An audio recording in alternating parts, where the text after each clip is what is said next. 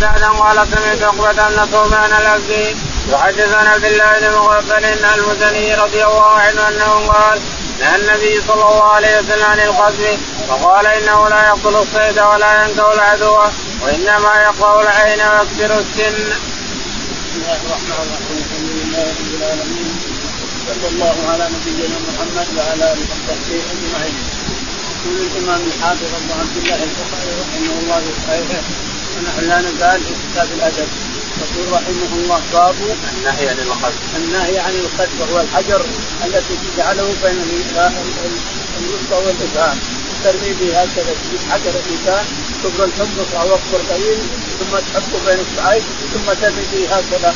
بعض الناس يلهو بهذا وكثرة الأطفال وأما الكبار فبعضهم يلهو ولكن قليل من الكبار أن يلهوا بهذا يلهون بغيره. الشاهد أن النبي عليه الصلاة والسلام نهى عن استعماله من الأطفال ومن الكبار لأن ما نهي عنه الكبير نهي عنه الصغير فلو تشوف ولدك من الصغار صار يلعبون امنعه من الإنسان لأن ما نهي ما منع عن الكبير منع من الصغير.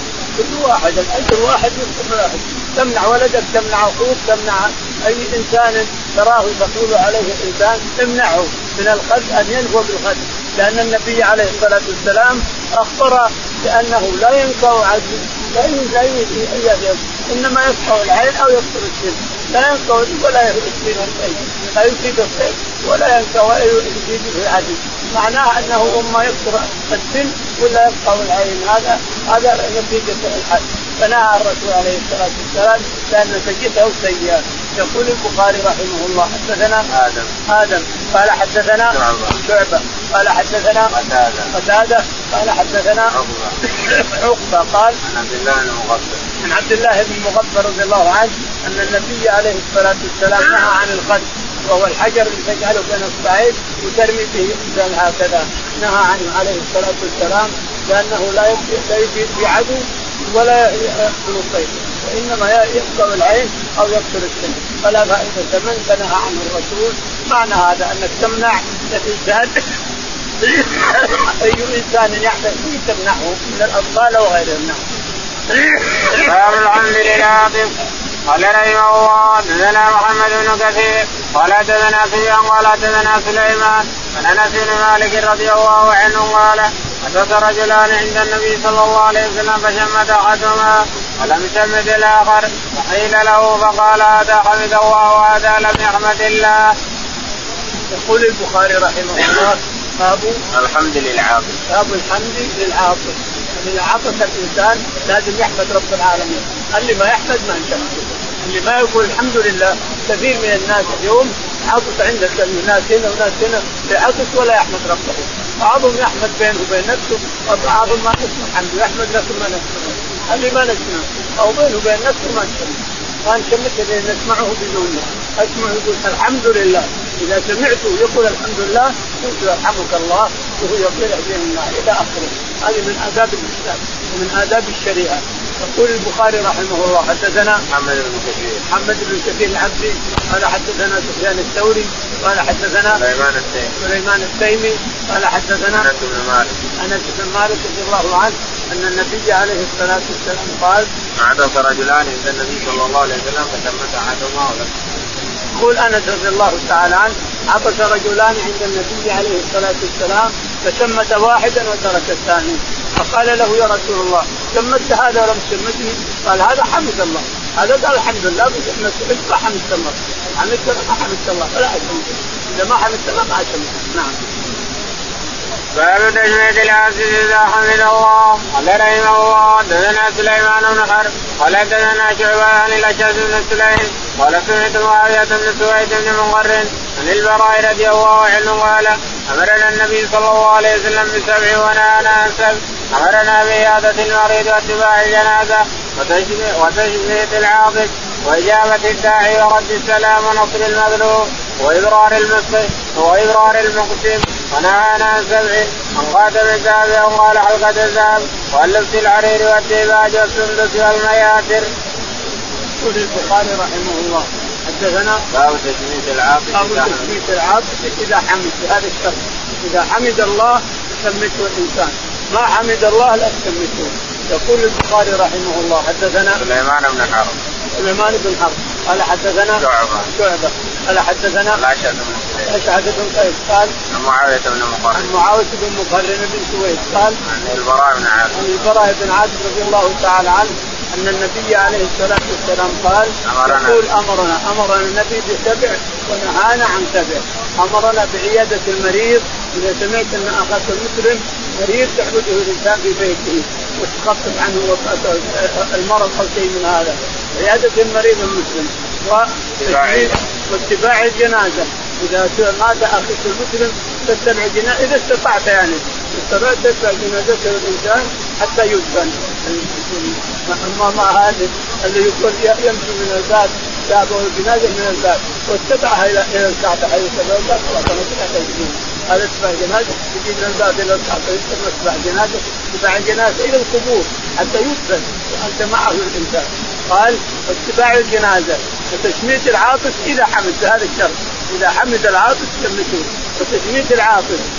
إجابة الداعي. وإجابة الداعي دعاك أخوك إلى وليمة تجيبه الإنسان له من شرطه أو من حقه عليك أن تجيب دعوة وليمته. فإن كنت صائما تدعو له وترجع. كما فعل ابن عمر يدعو للإنسان وهو صائم يذهب إلى من دعاه إلى وليمة يدعو لهم ثم ينطلق ما يقولون شيء. يقول أنا صائم لكن بدعو لكم. والدعوة أحسن من كونك تجلس تأكل؟ كونه يدعي لنا أحسن من كونه يجلس يأكل وإجابة الداعي وتشميت العاطف إذا حمد الله. نعم. ورد السلام. ورد السلام سلم عليك أخوك رد عليه السلام. نعم. ونصر المظلوم. ونصر المظلوم. ونصر المظلوم إن رأيت أخوك مظلوما ماسك واحد قهرا أو ماسك ناس قهرا وتوكل المظلوم الذي وإبرار المقسم وإبرار المقسم إذا حلف عليك أخوك أنك تشرب هذا أو تدخل عندي دقيقة أو تأكل من هي من طعامي أو تفعل بر قسمه أخوك المسلم له حق عليك أن تبر قسمه تأكل إذا حلف عليك أن تأكل تدخل بيته إذا حلف عليك أن تدخل تأكل ولا تخليه يحلف مسكين يعطي عشرة أو يصوم ثلاثة أيام علشان حلف ولا أبرد قسمه فمن حقه أن تبر قسمه لئلا يحلف. ونهانا عن سبع. ونهانا عن سبع. عن التقدم الخاتم الذهب للرجال حرام. نعم. أو حلقة الذهب ها؟ أو حلقة الذهب حلقة حلقة الذهب. يعني خاتم الذهب أو حلقة الذهب. نعم. ولبس الحرير. ولبس الحرير بجميع أنواعه. ديباج أو حرير أو استبرق أو أي شيء فإنه ممنوع لكل الرجال. نعم. في حديث عمر رضي الله عنه.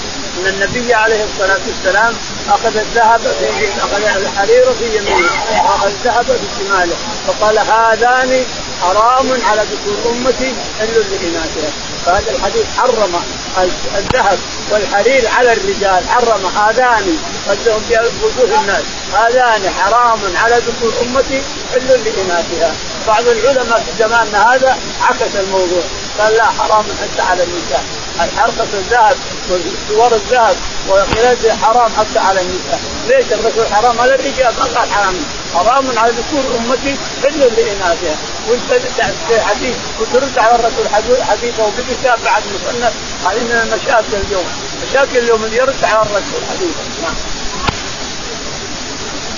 باب ما يستحب من الأوقات وما يكره من التساؤل قال رحمه الله حدثنا آدم أبي قال حدثنا ابن أبي ذئب قال حدثنا سعيد المقبوري عن أبي عن أبي هريرة رضي الله عنه النبي صلى الله عليه وسلم إن الله يحب العقاب ويكره التساؤل واذا عطس فحمد الله فحق على كل مسلم سمعه ان يشمته وأما التساؤل فإنما هو من الشيطان. فليرده ما استطاع. فإذا قالها ضحك منه الشيطان. يقول البخاري رحمه الله باب ما يستحب من العقاب. باب ما يستحب من العقاب ويكره من التثاؤب يقول البخاري رحمه رضي الله رحمه الله حدثنا آدم بن ابي آدم بن أبي اياد قال حدثنا ابن ابي ذئب ابن أبي ذئب قال حدثنا سعيد بن أبي سعيد. بن أبي سعيد المقبري قال عن أبي سعيد المقبري قال عن أبي هريرة. عن أبي هريرة رضي الله تعالى عنه أن النبي عليه الصلاة والسلام قال إن الله يحب العقاب. إن الله يحب العقاب ولهذا يجب أن ترد عليه الإنسان. رحمك إذا قال الحمد إذا حمد ربه تجمده الإنسان. إذا حمد يقول يرحمك الله. ما حمد لا تجمده. لأنه لزوم عليك إذا حمد ربه أن تجمده. أن تقول يرحمك الله ويقول يهديكم الله. عقاب من الرحمن. والتثاؤب من الشيطان. التثاؤب يجيك الشيطان يفتح حكمك الإنسان.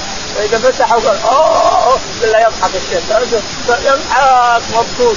لأنك أنت تثاؤبت واخرجت الصوت يضحك ابليس لعنه الله. يضحك النبي صوته بالتثاؤب لأن التثاؤب من من الشيطان.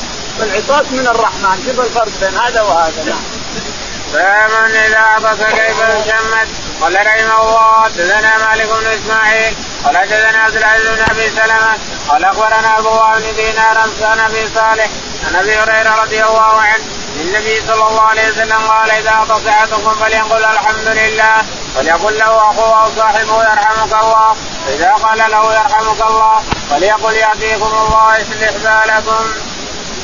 يقول البخاري رحمه الله باب إذا عطس كيف يسمى؟ إذا عطس كيف يسمى؟ إذا عطس أخوك المسلم كيف تسمته؟ حدثنا مالك بن إسماعيل. مالك بن إسماعيل قال حدثنا العزيز بن أبي سلمة. العزيز بن أبي سلمة. من أبي سلمة الماجشوني قال حدثنا عبد الله بن دينار. عبد الله بن دينار. قال حدثنا أبو صالح. أبو صالح السمان عن أبي هريرة. عن أبي هريرة رضي الله تعالى عنه. أن النبي عليه الصلاة والسلام قال نعم. إذا عطس أحدكم فليقل الحمد لله إذا عطس أحدكم فليقل الحمد لله. وليقل أخوه المسلم اللي سمعه يرحمك الله. وليقل هو يهديكم الله ويصلح بالكم. بعضهم يقول يهدينا ويهديكم. يهدينا منين جبتها؟ من كيسك من أبوك جبتها؟ ما في يهدينا. يهديكم الله فقط بس.